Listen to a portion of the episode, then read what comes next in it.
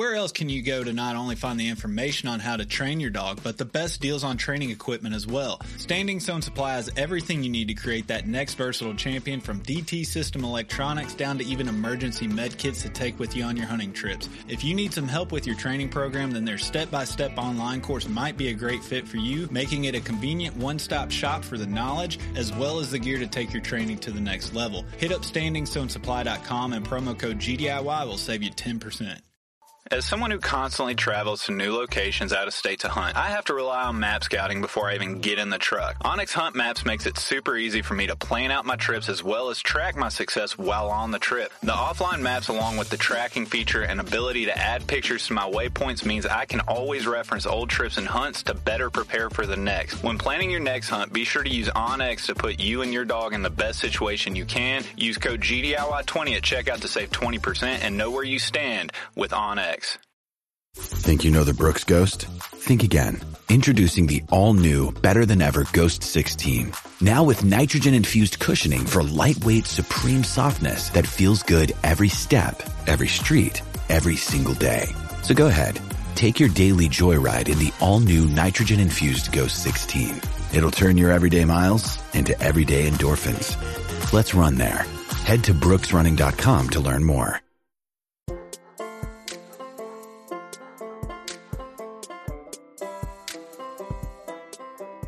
Pretty awesome experience. It really is to chase something so long and to want something so bad, and then it finally happens. Then what?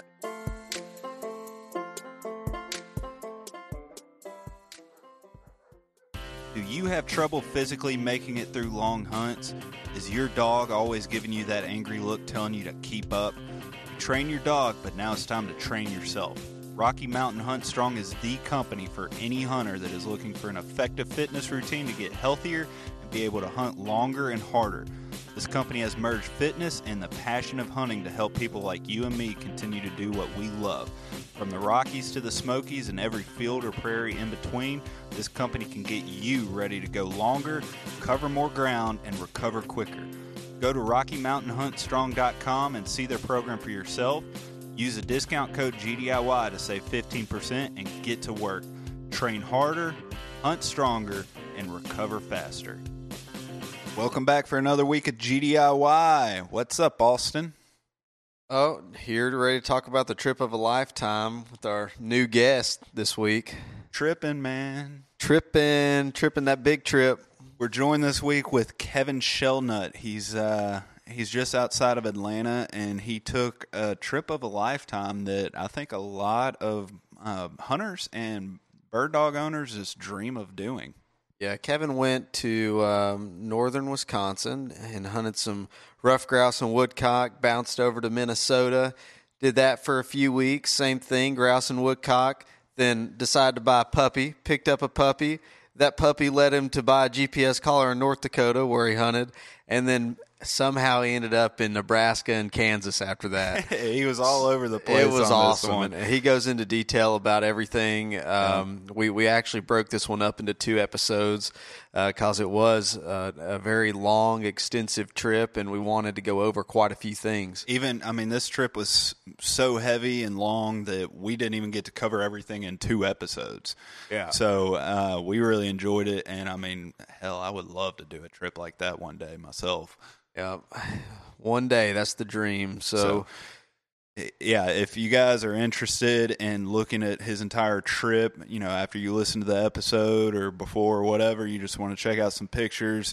Uh, you can find Kevin on uh, Facebook Kevin Shellnut. but his uh, trip page was actually under his dog's name, and he's a Draht guy, so he has one of those fun Draht names. I'm going to let you do this one. We're going to butcher the hell out of this.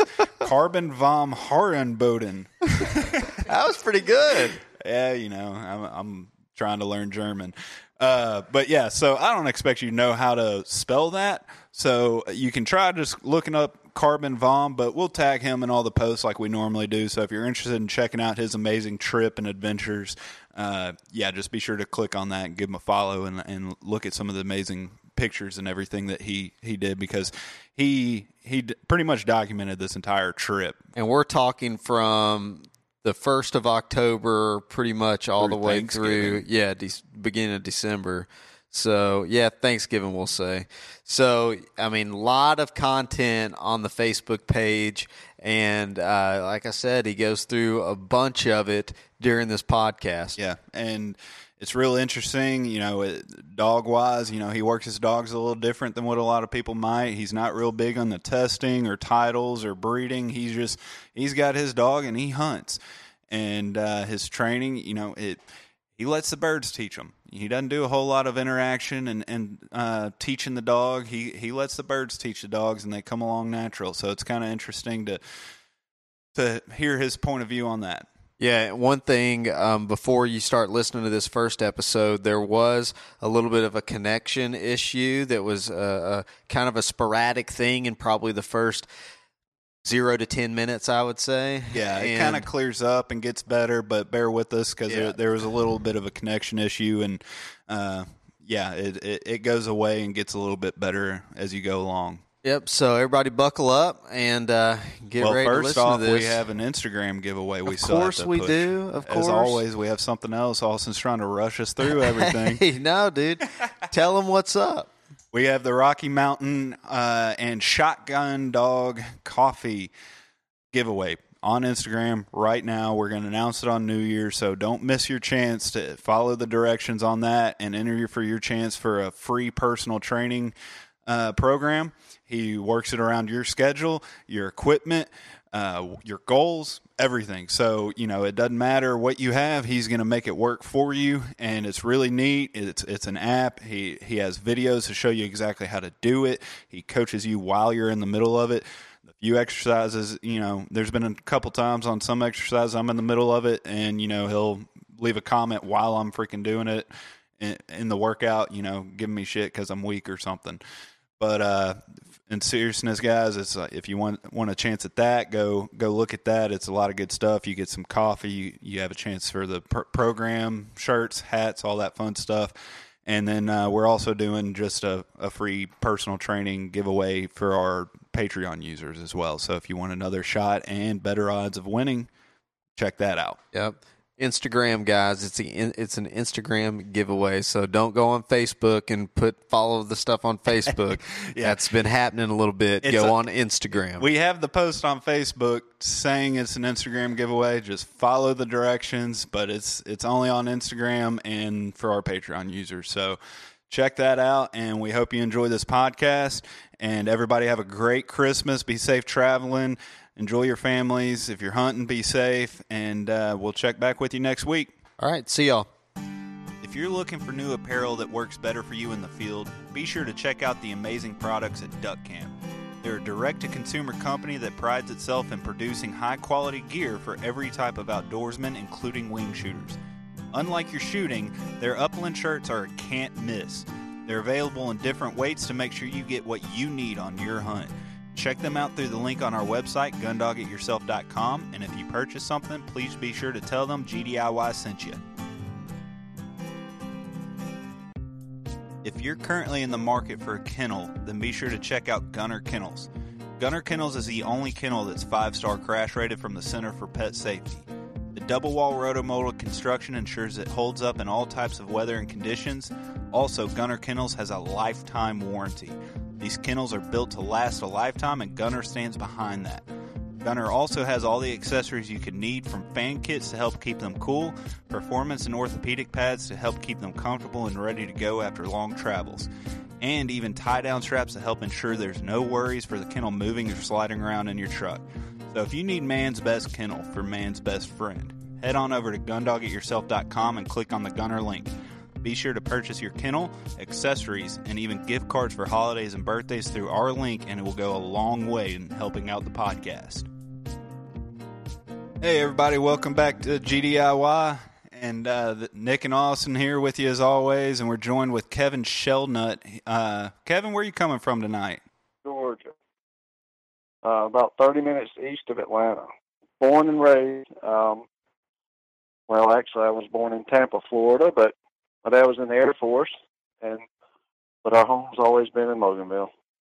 Well, good deal. So um, we started following you back in, I think, October when you kicked off your bird season uh, this year and, and followed your story. And that's what got us interested in wanting to uh, talk to you. So, you know, I guess to kind of kick this off, why don't you talk, start talking to us about what type of breed of dog you have and why you decided to go with that? And, and then we'll get into the trip. Two and a half year old Drahthaar named Carbon he come from Rhonda Wiley, Higher Ground Drahthaars. He's a product of my daughter wanting a dog. I've owned two Drahthaars before him, uh, both females, and I love the breed. And both of them, uh, one of them had deceased probably two years ago. Carla, she was my first Draht, and then um, then we got May, um, I think Maggie's 13 now. And, uh, so my bird hunting season slowed down significantly as Maggie got older. Well, Kayla come to me wanting a German Shepherd for I don't know what reason, but she said that the dog was going to stay with her all the time, right?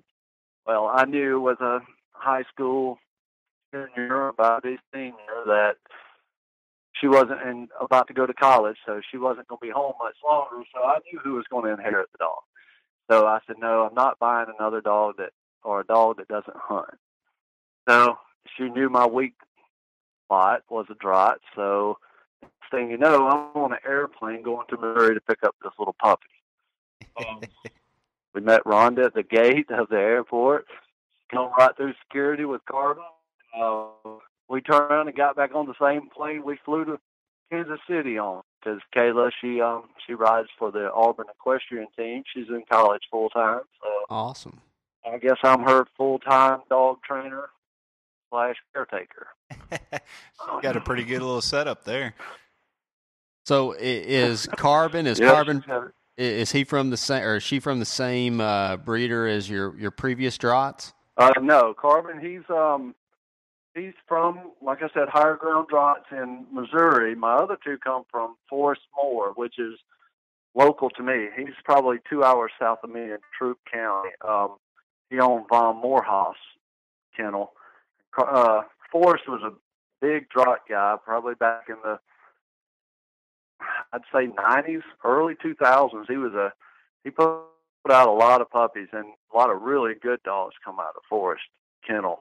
Um, Forrest was really a hands-on guy. He did a lot of training and stuff for the puppy owners that bought puppies from him and stuff like that. He really promoted the sport or the breed really, really well. Um, and my first dog was a year and a half um, when I bought her from Forrest. She was she was uneligible to breed because of her teeth. She um her teeth she had an underbite, so it automatically disqualified her. But me personally, I've never been a um, I've never done it to get into breeding.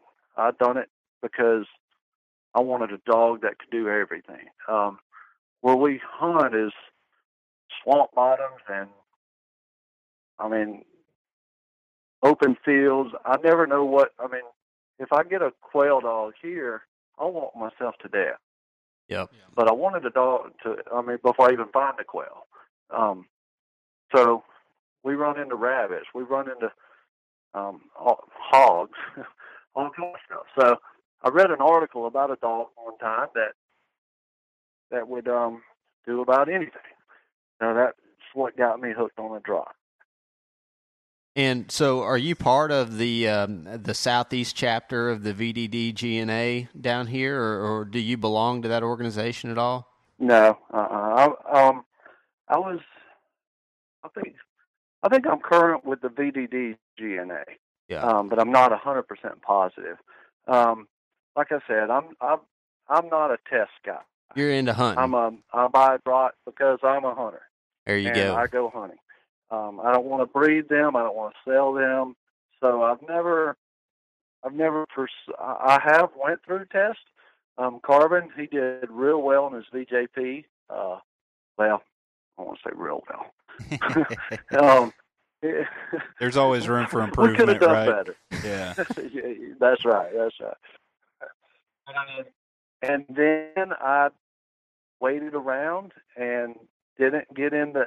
I think it's the HZP that's next, or the I don't know, but um, I, and I didn't get in around here. Yeah. I was going to have to travel, so I said, you know what, um, I don't care anyway. So I didn't travel, and I didn't get him certified, like the other two that I've on. But um, but truly, it doesn't matter to me. Um, yeah Because my my plan was never intentionally to breed him anyway. It was just to hunt the fool out of him. Yeah, he's a hunting machine. That's what you want. Well, you mentioned. I- I- Yeah, he's a hunting fool. I was going to say, so you mentioned that you you were training Carbon essentially for your daughter, uh, kind of a she got a free trainer out of the deal. Uh, give everybody a quick just rundown on on your training process. What did you put Carbon through for for you to prepare him to do all the hunting that you're wanting to do? Well, uh, at first, I'm a I like basic obedience. Um, I like heel. I'm a big guy of heel. Um, when I yell heel, I want him to come to me and be beside me. I um I don't use stop. Um, I don't I don't even really use whoa. Um, sometimes sometimes I'll shout out whoa. Now with Dad's setter, I'll um, you know he's whoa broke, but Carbon he hunts so close. Um, and when we're in big cover, so I watch him. Um, I'm not a real big bird guy like um like these traditional guys, so I'm not real big on the a stickler on the you know on the process of how all that you know but force fetch um force fetched him um all his basic obedience and then fought a few quail we went once to a to a preserve and put out probably 20 30 birds and hunted with some kids with him when he was little um but basically just keeping him in wild birds. Um, I try to stay in Kansas as much as I can, just to keep him out in the field. And um, he learns a lot. I try to encourage it along the way, but you know, it's basically just all pretty much instinct with him. That's And that's really interesting. how I So so most people, you know, they'll do the whoa break and everything, but your your carbon is Mhm. true and true, just kind of broke on wild birds, and you you kind of let him Yep. figure it out and work work alongside you. So d- did Yep. you focus on steadiness at all on wild birds, or just kind of let him figure that out as well as he went along? Um, not a whole lot. I didn't. Um, I, I encourage it um, every chance I get. Like in the wild, when he points a, you know, single quail woodcock hold real well. So I'll make him stand there. You know, um, to tell you that if I got lost or he got lost and I didn't know where else he was on point, I I don't know how long he would hold that point. I wished he would hold it forever, but um, it's just not how I hunt. Um, he I I all I'm always in contact with him with you know with the alpha and um it's just that alpha's changed everything as far as um used to I would just walk in circles to try to find him Yep. um you know if he got gone but um it, that alpha's made it a whole lot easier So you you mentioned that you live up in Kansas as much as possible. Uh, so how much hunting experience did Carbon really have before you decided to take this huge undertaking of a of a trip this year that we're going to get into? He's had a pretty good bit. Um, my his first trip to Kansas, he was seven months. Uh, I think me and Dad stayed that year. I think two weeks, and hunted pretty much every day. Uh, and then I went. That was in November around Thanksgiving, and I went back the middle about the time of year around middle of December and stayed another week. Um, and then come home and started hunting woodcocks here in the swamp bottoms of Georgia. But um, and then the next year he spent probably two, three weeks around in November around um Thanksgiving, and then we spent the entire month of January in Kansas. Carbon's been he's had a lot of exposure. So, how old is Carbon? Um, Carbon's two and a half. oh, This is his um, third season, I should, I guess, Yeah. because his first one was when he was seven and a half, and then a year and a half, and now two and a half. awesome. So, like I mentioned at the beginning of the podcast, we started following you back on uh, Facebook in October when you started documenting this long um, road trip you had planned. What I want to ask you is how long did this trip? First off, you may want to outline kind of what I'm talking about, what what trip we're we're about to discuss, and then how long did it take you to plan that? And was it always something that you and had planned to do with your dad? Loaded question. Well, yeah, it's um, and it's it's crazy simple. Um, you know, I we started. I, I've always Dad and I hunted ruffed grouse here at home in Georgia for probably three years, climbing mountains and chasing the unicorn.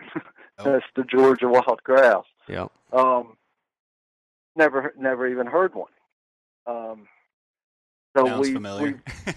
yeah. We, we both had this almost undesirable urge to at least get our hand on or, or hear one anyway. Um, so I just tried to find the densest concentration that I could get, and I said eventually we'll run into one. Um, when I started planning the trip, that um, I knew I wanted to end up in Kansas around Thanksgiving, just because Dad and I have been making that trip for probably it's our third year now consistently. We've made it before, but um, we usually try to get out to Kansas a week before Thanksgiving and spend Thanksgiving week out there just hunting. So um, I knew I wanted to end up there. So when you have to drive 19, 20 hours to Kansas, you might as well just go north a little bit farther and make a big loop, right? yeah. so um it this year just everyone was healthy. My wife was healthy um my business was healthy um i have i had a i got a good guy that could run all what i got going on here. So i was just fortunate enough at that moment to say you know what? Now i can go. And i just threw it together the um probably a month and a half ahead of time. And Dad retired probably three years ago, I believe. Um, so he's always ready to go anywhere I want to go. um, so, we're, and Dad's 69 now, um, and you know, I mean, age is age is coming. So I, we just figured, you know, now it's time to go. Let's go. So we just drove north and uh, we stopped in this Cabela's and started shopping for just miscellaneous stuff. I needed a duck choke and some other things, and met a guy who told us he grew up up in Stanley, or I think it's Hiles. This is up in Wisconsin then? Yep, that's in Wisconsin, and he said he grew up there as an active duty um, Air Force guy, and so Dad was Air Force guy, so we just all started talking and hit it off real well. And he told us his dad owned a hotel up there, and next thing you know, we were headed that way.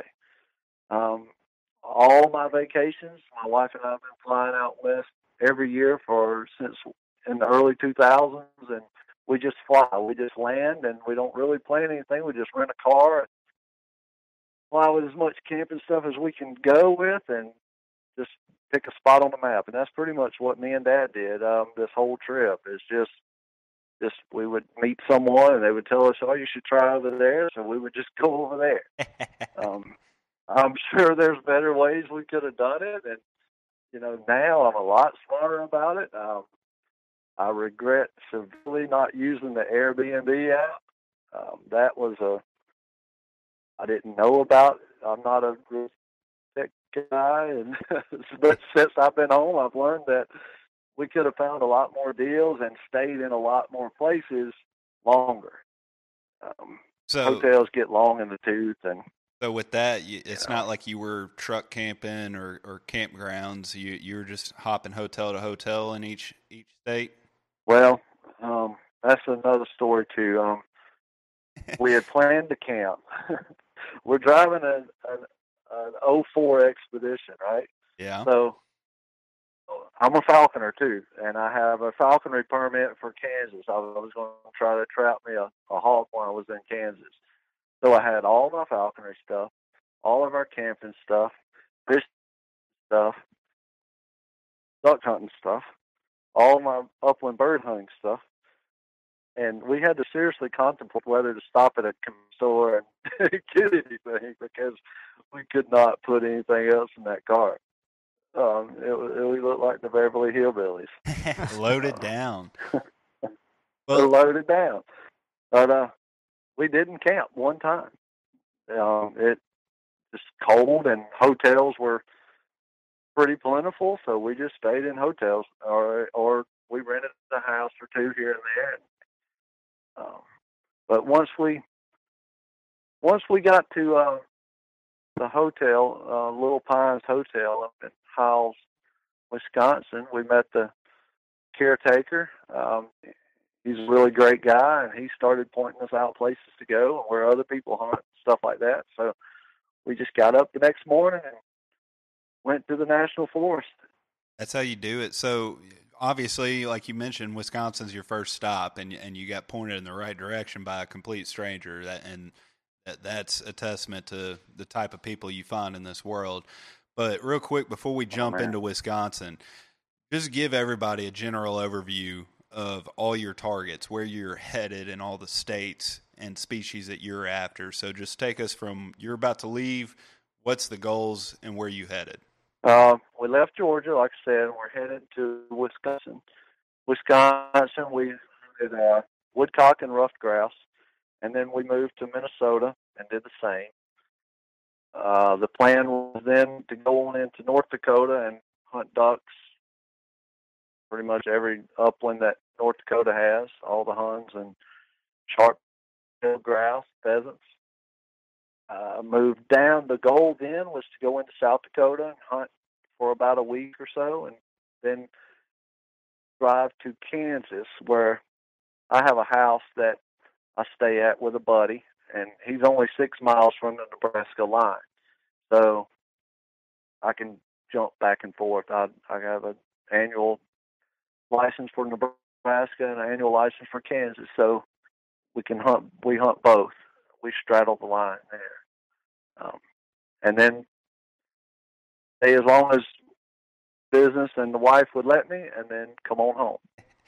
That's awesome. So y'all are heading out. And you're planning on six states and numerous different species, and uh, you already answered pretty much. You're just trying to milk it for all it was worth, and uh, yeah, so I guess let's just jump on into Wisconsin. So, as far as when you got to Wisconsin, you said you you talked to some locals, and did they point you to a specific uh, national forest or anything to go to, or what? What did they do for you there? Yeah, they they uh, Mike did the owner of the Little Pines Hotel. He did, um, and I would butcher the first name if I tried, but you probably know how to say it. Uh, the last word's Nicolet and Monica the first Nicolet. word starts with a C. Yeah. yep, and it's and to my understanding, there's two of those. Am I right? There's one. Yeah, um, yeah it's in okay. two sections. We were on the eastern. That's okay, the same we one that we were in. Section first. Yeah. Did you find birds? Did you find wild, crazy grouse too? Yeah, we, it would we, not let us get close. that, there they, were several days of that. Yeah. yeah, they were pretty flighty depending okay. on the day. We we actually passed each other in in Wisconsin after looking at the dates and everything. So you were up there pretty much the wow. same week we were, and uh, that little uh-huh. heat heat wave in the middle of the week kind of made them real flighty. Uh, we noticed on the cooler days they were kind of staying put a little bit better for us, but man, in okay. the middle of the week they were real flighty for us. They wouldn't let you get anywhere close to them. Well, that makes sense. I was wondering. I, I didn't know if it was just the area or what, but it was warmer when we were on that side of the state, and then we we moved from there to Park Falls, and then we started getting in the grouse. Um, but now the where we stayed over in the on the eastern side, when I pulled up the first morning, we um we drove. We're driving down this dirt road. This is it's it's a beautiful place. I mean, that place is forever in me. I mean, those those roads and those those yellow maple leaves. I mean, it's just Yep. a gorgeous setting. And uh we're driving down the road, and we're in the we're in public land, so I can get out anywhere I want to. And I pull, I see a culvert in the road and a drainage that goes down through there, and I pull the car over and I said, Dad, let's get out right here. And we walked. I didn't take 20 steps off the side of the road, and Carbon pointed a woodcock. Um, Heck yeah. I think we killed three woodcocks in that first drainage. Uh, Was that his so- first woodcock Yeah. contact ever? Uh, no, uh, we hunt them here. We hunted them here last year at home. His first woodcock ever. I remember. I don't remember his first that he pointed, but I remember the first that I shot with him, and a light bulb. Like he before he would just run over them, and I wouldn't shoot them if he didn't point them. Yeah. And he would just run over them, and they would flush, and I would be mad at him.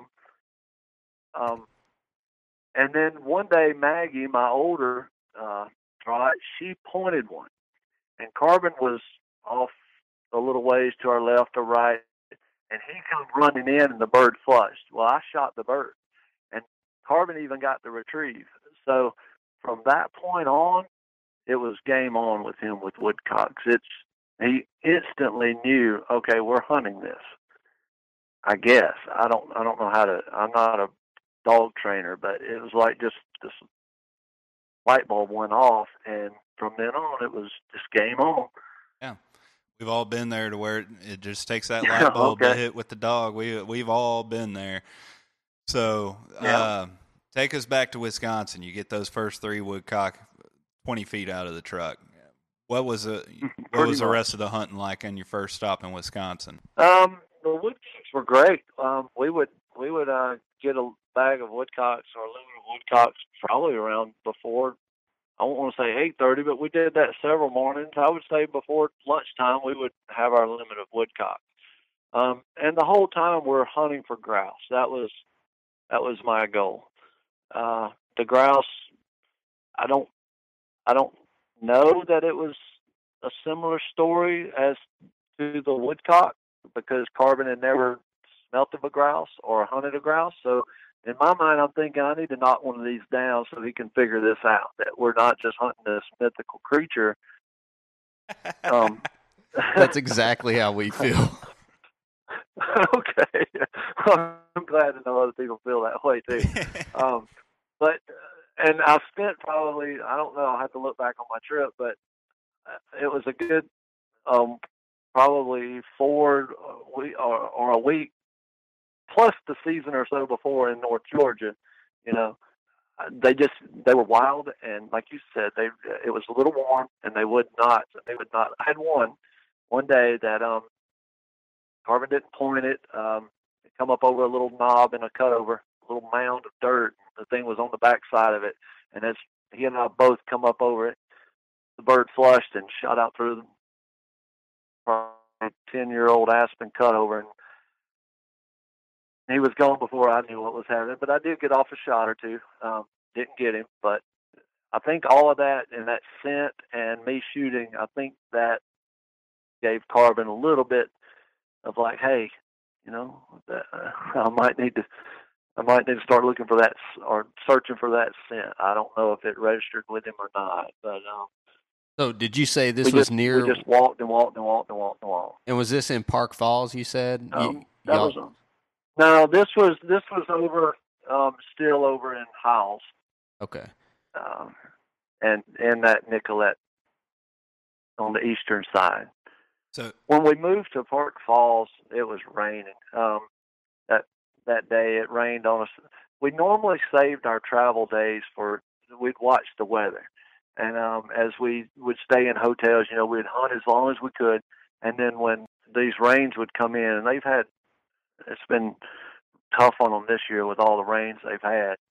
Um, we would we would travel. We would try to travel on rainy days, uh, and then so it come a big storm in, so we left left there and drove up to Park Falls, grouse capital of the world. yeah. So you got to Park Falls, and uh, like you mentioned, the grouse capital of the world. Isn't that where y'all got y'all's first grouse? Really? It is. It's where we both got our first grouse. The, that day when we when we traveled, um, we we arrived in Park Falls and we waited, and I got kept watching the radar, and it stopped probably I don't know, probably about two o'clock or so in the afternoon, and we're just driving down the highway, and I see this little service road with a gate, and it was all grown up. Um, you know, most places are mowed down, and uh, you can tell that they attract a lot of people, and you know, they park and they go in there and hunt, and walk those trails. This place here was, it looked like it had been forgotten about to me. And I mean, they might be a hundred people that hunted. I have no idea, but it was it was grown up. You know, it wasn't manic, uh, manicured. I guess I should say, like the other places that I saw. But um, we got out of the truck right there and we flushed six grouse within probably 400 yards down the road. Heck yeah, Um, awesome. Yeah, didn't kill one of them, but actually seen them. Yeah, got a lot closer to them than than what we thought, um, than what we had before. But um, and then we, I don't remember now. Um, we stayed that night, and I've never ran into this before, but they had a siren go off in town. I think we stayed in a little town north of Park Falls. It's called Butternut. Yep. And at like ten o'clock, a siren goes off, and come to find out it's a curfew siren. I've never heard of a curfew siren. Wow. Uh, they had a curfew siren. I do remember that. And we met some local guys at a cafe bar. Um, they was just telling us little pointers about, you know, the area and stuff like that. So the next morning we just get up and hit the road and start driving looking for grouse cover or what we thought that where a grouse might hang out. Um, find one little place that looked little service road that looked grown up looked like it didn't get beat down a lot and just parked right there and went walking through the there's pretty mature pine trees a lot of um a lot of undergrowth underneath probably head high maybe a little lower someplace a little higher and uh i think carbon bumped well uh, i think he actually um bumped the grouse and dad it went by dad and he pulled the trigger and dropped it. So we got our he got his first grouse ever and we got ours first one in the bag. On the Yeah. board. Um, on the board. The monkey's off our back. It can They be do done. exist. they do exist. yeah, and man, they are they're just an awesome bird to hunt. I fell in love with them. I really did. Um, Yeah, what I I, don't know about these Georgia ones. Yeah, and what I found was crazy. You know, you're just walking, and all of a sudden you hear this like this wild flush, and it, it got to be where it like at first it would spook the hell out of me, you know, and then it got to be where I was just like I went into like Rambo mode as soon as I heard it, just trying to look for the wild flush on where it was going, so that we could get it, we could try to follow it wherever it went. Thunder chickens. Yeah. I think uh, I think I posted on one of my um my days that I post on Carbon's page um that I need to know where to send the pruning bill to to to the Wisconsin Ag Department because I've pruned a lot of trees. Yep, you'll Oh. do that. And and and if there's there's no shot there, there's no hope, right? That's that's my mentality. So I was shooting the twenty at first, but I I couldn't get it done with the twenty. I don't know. Maybe if I had a really broke grouse dog, I could do it, um, but I don't. Uh, and all the birds were really a lot of them were farther out and through vegetation, so I switched to the twelve reluctantly. I really wanted to get it done with my 20, but I broke the 12 out and ended up getting my first grouse. Um, pretty awesome experience. It really is to chase something so long and to want something so bad, and then it finally happens. Then what? You know, it's Then you Oh. eat them. yeah. Then you eat them and want another one. Oh yeah. Once you eat one, you're like, all right, now I'm going after more. So did you take that Man, they're one? good. Did you take that one over a point? No, no. I think our first three. I think Carbon only had one solid grouse point Okay. out of the probably five. I don't know how many grouse we shot in those in that in that time. I would say probably five grouse is what we got, maybe six. Um, he got one solid grouse point out of all of it, and I thought it was a woodcock, um, just because it was a point. Um, cut over, real open underneath, pretty much, um, like a like a hardwoods cut over type. Dog, a lot of dogwood trees. It seemed like in there, um, and he's he's locked up on point, and I walk up thinking I'm gonna flush this woodcock, and I actually come around him. He's he's at point, and I go around nine, ten, eleven o'clock, and the bird comes up, and it's like, oh my lord, don't miss. um, and I and I did. I missed the first shot, but he was. I got lucky, and he come through another opening, and I shot, and way out down through this these thick oak trees, I see him just fall. I don't know how he fell, but I must have got a pellet in there somewhere. Now, are you still in Wisconsin at this point, or have y'all moved on to your next spot? No, that's Park Falls Okay. in Wisconsin. Yeah. Um, then from there we we go up we go up to Earl. Is that am I saying that right or am I butchering that? I don't Brule? know. I haven't heard of that one. Well, Brule is is the Brule River. Um, it's known for trout fishing, and and that was my goal. Was when I started researching everything is to camp and maybe float down the Brule and do some trout fishing and that sort of thing, and grouse and woodcock hunt during the day. But it's just so much rain. Um, the river was blown out, and camping in a tent in pouring cold rain is didn't sound too fun. So we just stayed in hotels. We we hunted in Brule one day. Um, it's a beautiful place, and um, to my knowledge, there's a famous grouse hunter that wrote novels about hunting that area. I don't know who that was, but probably someone out there does. But um, we found one woodcock that day. We walked a good bit that day. Then we just got in the road and started. Um, it started pouring rain that day, so we just started moving north, northwest into Minnesota. Right. So you're on to your next spot, Minnesota, Wisconsin. You go there, you have a lot of luck on woodcock. You figure out grouse is a different story. It's a learning curve for dogs. I mean, dogs they can learn a lot from woodcock, but grouse it's a it's a different ball game for dogs, and uh, they get there, but they It just is. need contacts. But so you go to Minnesota and you get out in the woods in Minnes- Minnesota and describe the first hunt there.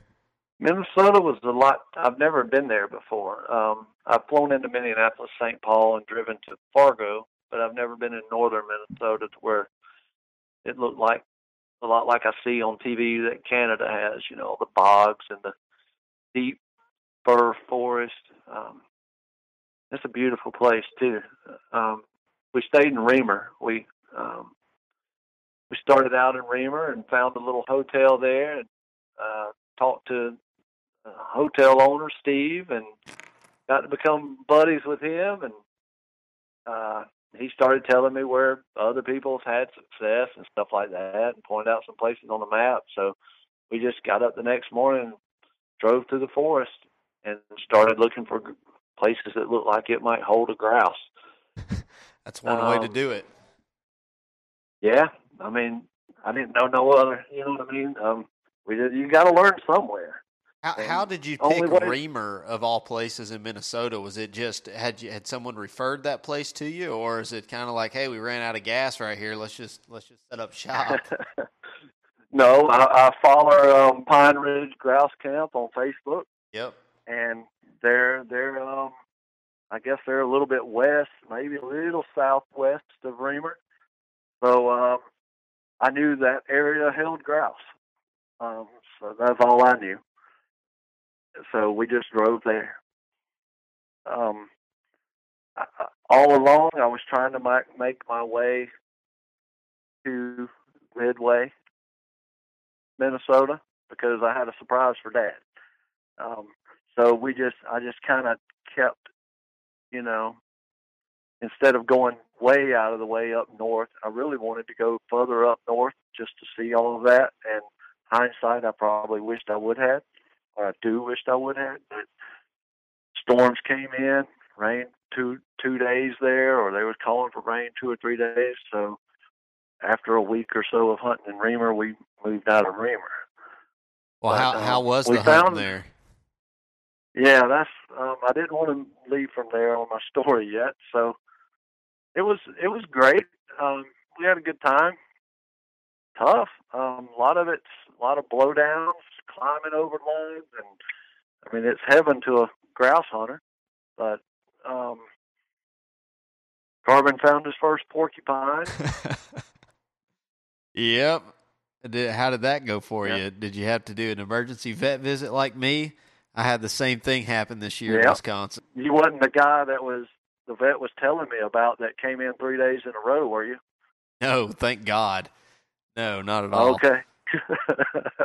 the vet told me that someone brought in a GSP that um that was there three days in a row. Good God. yeah, not me. I mean, I'm- I'm hoping mine- tire only went once. Yeah, I'm hoping mine learned from the one experience. We we won't know until next year, probably. Right. Yeah. Yeah. I don't. I don't know that car. Well, he he did point several others. Um. So I think he learned a lesson. Uh, um, and if he if he came up behind one in the woods and the thing took off running, he might barrel roll it. Um.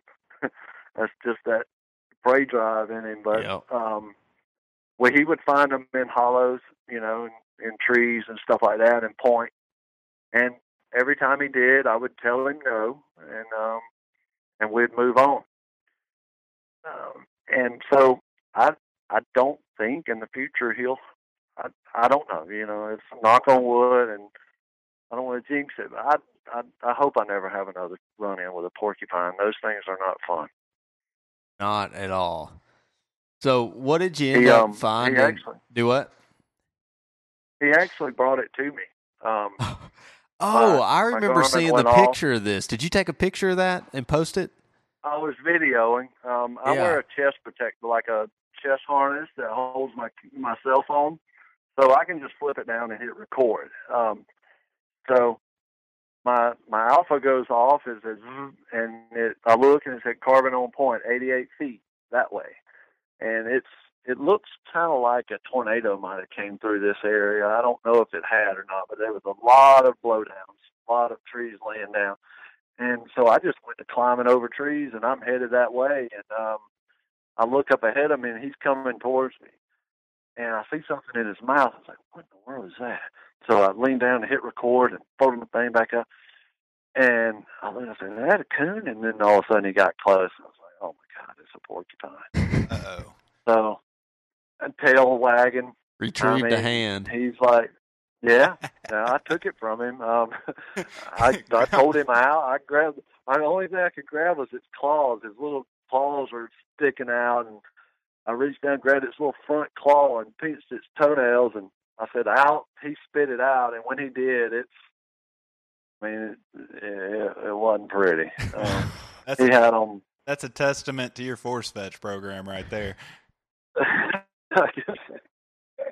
Um, he he had them everywhere, um, all in between his teeth, his gums, his tongue, his roof of his mouth, the back of his throat, everywhere. Um, so I just in hindsight, I would tell everyone get you a one inch dowel, cut it probably eight inches, drill you two holes through it, run your rope through it, and throw it in your pouch. Um, I had seen that before I left, and I regretted not having it because I just threw my hand in the back of his back molars and held my hand back there so he would hold his mouth open because he was just trying to scrape them all out with his paws. Uh huh. So, um, and I didn't want to get them broken off so bad, so I just held his mouth with my hand. I stuck my hand in there, and he's trying to chomp down the whole time, and it was chaos. Um, I got my pliers, Leatherman, and started pulling quills, and I learned that a pair of pliers with little small teeth aren't worth a flip for pulling out porcupine quills. No. Because the quills would get in between the ridges and Yep. just slip. It almost need flat pliers. Um, but I pulled out, I pulled and pulled and pulled and stepped, kept screaming for dad. He was trying to make his way to me. He finally gets there and helps me hold him, and we finally get his mouth pretty much all cleared out. I tried to make sure the inside of his mouth was really as good as I could get it. And then we just hightailed it to the car. Uh, we had probably about a mile walk to the car. And we get in the car and go to see the vet. That's great, great, great, Great Falls, maybe, Minnesota. I mean, um, yeah, Great Falls or something like that. And yeah, three hundred and ten dollars later, I'm out the door. And Well, we you- hunted him that afternoon.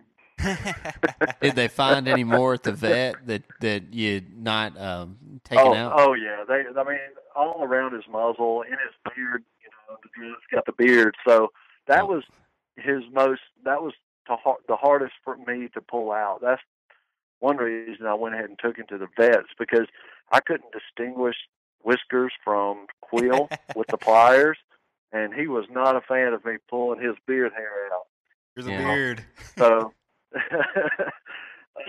Took him in and they sedated him and pulled him uh pulled I, I only found two that the vet missed under his chin and they were only sticking out on on this side, probably maybe a sixteenth or so, eighth of an Yep. inch. I could just feel them, you know, with my finger to my thumb tip. So I just leaned him down, held his mouth shut, and got my lips, and I could feel, and I could just bite it with my teeth and just pull them out. And when I pulled them out, they were they were longer than a penny, um, Oh yeah. sticking up through the bottom of his tongue. So I'm glad I was able to get those out. And I was told I would find other migrants, but I never did. I would check his, I would check, I'd rub my hand in his tongue and his gums um, everywhere, almost every night after the hunt, just to feel for anything. But never felt another one. Well, you mentioned the uh, dowel that everybody should throw in their uh, pack, but like you said, the pliers it, they don't really help all that much. I mean, they're better than nothing. But what we found, I mean, we we use the hemostats that they come in Mm. a lot of first aid kits, but you can get them at Tractor Supply or, or Walgreens or whatever, and they they lock in and grip a heck of a lot better than just regular pliers. Okay. Yeah, yeah. I'd I'd loved to have something a little better than my multi tool. Um, yeah, I could see where hemostats would be a big benefit. You can be more precise with them too and reach farther in. Well, so you got through the porcupines. You're still in Minnesota and everything. Uh, can you talk to? Was there a big difference in the habitat and just the cover that you were hunting from Minnesota and Wisconsin? Yeah, um, it, it's a it's a good bit different. Uh, lot, oh, there's a lot of lot more bogs in Minnesota. A lot of water, um, a lot of moss and spruce trees. It, it's it's it's on- it is a lot different world than Wisconsin. Um, but there's pockets that look the same. I mean, there's aspen groves and you know stuff like that. That I loved. I loved hunting Minnesota. Um, after the porcupine incident, we as we were leaving um, Remer, we stopped at one more place, and Dad and I split up, and we made a circle. And, and Carbon, he only he's a one man dog. He stays with me everywhere I go. If I turn, if if we branch off, he will not go with Dad. He goes with me. Um, so Dad would Dad would walk a lot of the roads by himself, and Dad and I hunted in Kansas, you know, a couple of years, and I'm I, I'm younger, I'm more high strung than Dad, so I would I would go and push a draw as he keeps moving forward. I would turn off and go another way just because I would walk a whole lot more than him. Um, and I always felt bad because I would leave Dad just trying to jump shoot something. So I I um I wanted Dad a dog. I wanted uh, Dad to have you know a dog with him if I went my way. And Dad grew up. Uh, him and his brother. They back then in Georgia, you could walk out of your door and find quail. You know, eight or ten coveys before dark. Good old days. Um, the good old days. And Dad's brother, Uncle Jimmy, was a a big bird hunter, and uh, actually he had a a drop, um, a setter and a pointer mix, English pointer Yeah. and English setter mix. And one of his buddies, uh, Malin, he uh, he talked Jimmy into doing a field trial one day, and Jimmy was just a hunter. Um, didn't you know? I don't think he ever cared about the field trials, but after a lot of persuasion, Jimmy signed Boots up into the field trial and actually won the field trial. And he ended up taking Boots all the way and winning the state. Um, and so, and but Boots looked like a setter. I always, you know, thought of Boots as a setter, but he did have English pointer in him. But um, so I wanted to get Dad a setter. So before my trip, before I left, I started researching places and just looking for available dogs along our route. And um, I found a lady in Midway, Minnesota, Kyla Butler. Um, hey, Kyla, if you're out there, um, real nice, um, great people. Uh, and I actually put a deposit down on a little female. Uh, just they told me they didn't have any males available, and I, but I really wanted a male, and I wanted a started dog because we were already on the way, and you know you might as well have something you can hunt with. Absolutely. Uh, so, so, uh, but the only thing I could find was a six-month-old little female that really had no, just very, very little exposure. You know, um, when I showed up, uh, they they let the dad had no idea. Um, he thought we were going to stay with them that night, and I told him that we had I had met a lady on Facebook who was going to take us grouse hunting in the morning. So when we pulled up at their house and their kennel, um, he said, "So we're staying here tonight?" And I said, "Yeah, we're going to stay here tonight, and um, she's going to take us grouse hunting in the morning." Oh, okay.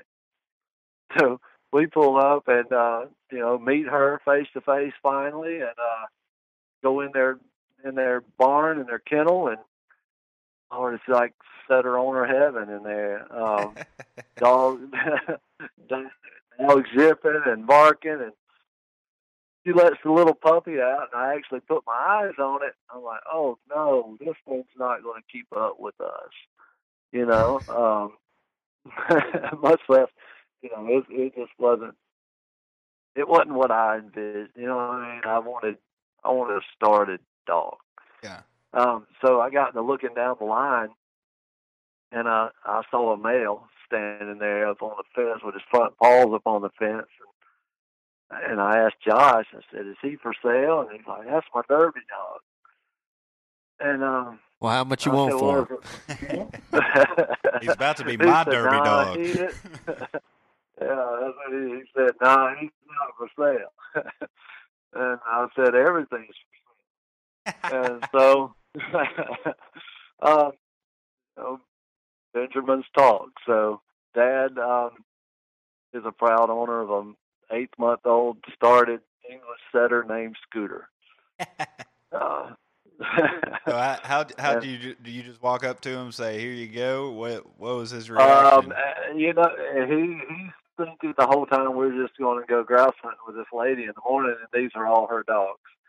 So, uh, but as my eye wanders towards Scooter, um, and I start throwing numbers around, uh, Dad's like, "I'll do it," you know. yeah. And uh, we, um, Kyla throws out a number, a cash number, and I say, I'll do that. Dad looks at it, and I said, Dad, there's you a dog. He said, Oh man, are you kidding me? And and he just, I don't know, he just went into shock. Um, he's immensely grateful, uh, and absolutely loves Scooter. Like, I mean, he just he's got him whooped. If if a dog can get dad to spend money on GPS collars and that sort of thing, he's uh, you know he's into it. Yep. right. Yeah, that's right. Um, so we got Scooter, and Carried on with the rest of the What- trip. we did. And uh, you know, hindsight's always twenty twenty. Uh, I knew I was going to buy a dog, and I should have went ahead and bought a GPS collar for that dog.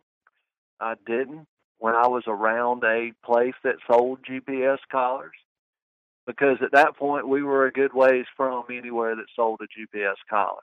Yeah.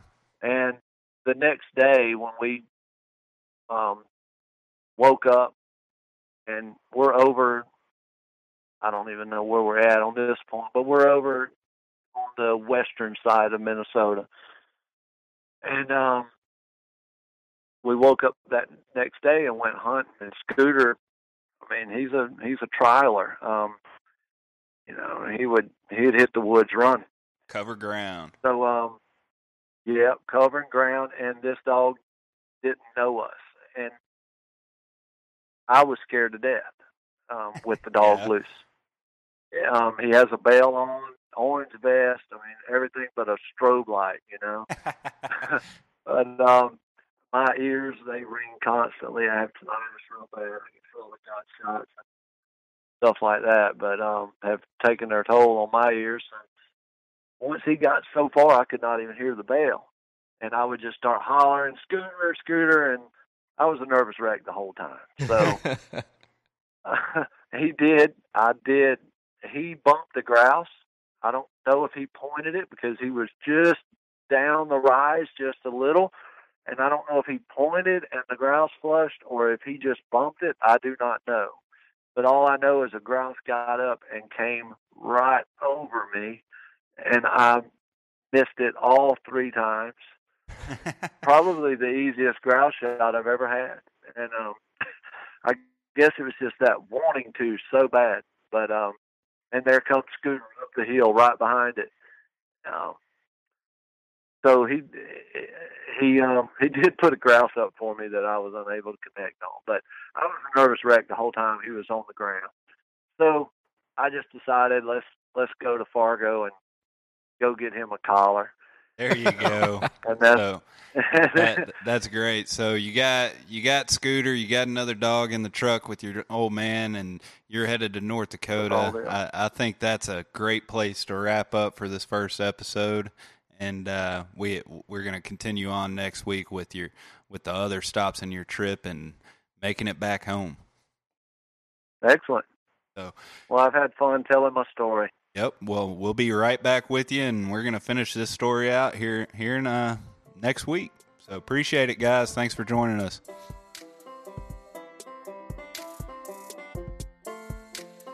Thank you for listening to GDIY. If you enjoy this podcast, please remember to take a moment to rate, review, and share with a friend. Also, be sure to follow us and our partners on Facebook and Instagram under Gundog It Yourself. If you really enjoy the podcast and would like to contribute even more to the future content, please check out our Patreon at patreon.com forward slash Gundog It Yourself. Thanks again and happy hunting. Everyone seems to have the same questions or concerns when they start trying to decide which kennel to purchase for their vehicle. Perhaps it's time to stop asking all the questions and just design the perfect setup that meets your exact needs. B Pro Kennel specializes in designing and fabricating custom premier dog boxes handcrafted right here in the USA from high grade, lightweight aluminum. They'll get you set up with the size dimensions, lighting, storage, battery boxes with solar charging, and anything else you can dream of. Stop stressing over buying the wrong setup, just after replace it again in a year.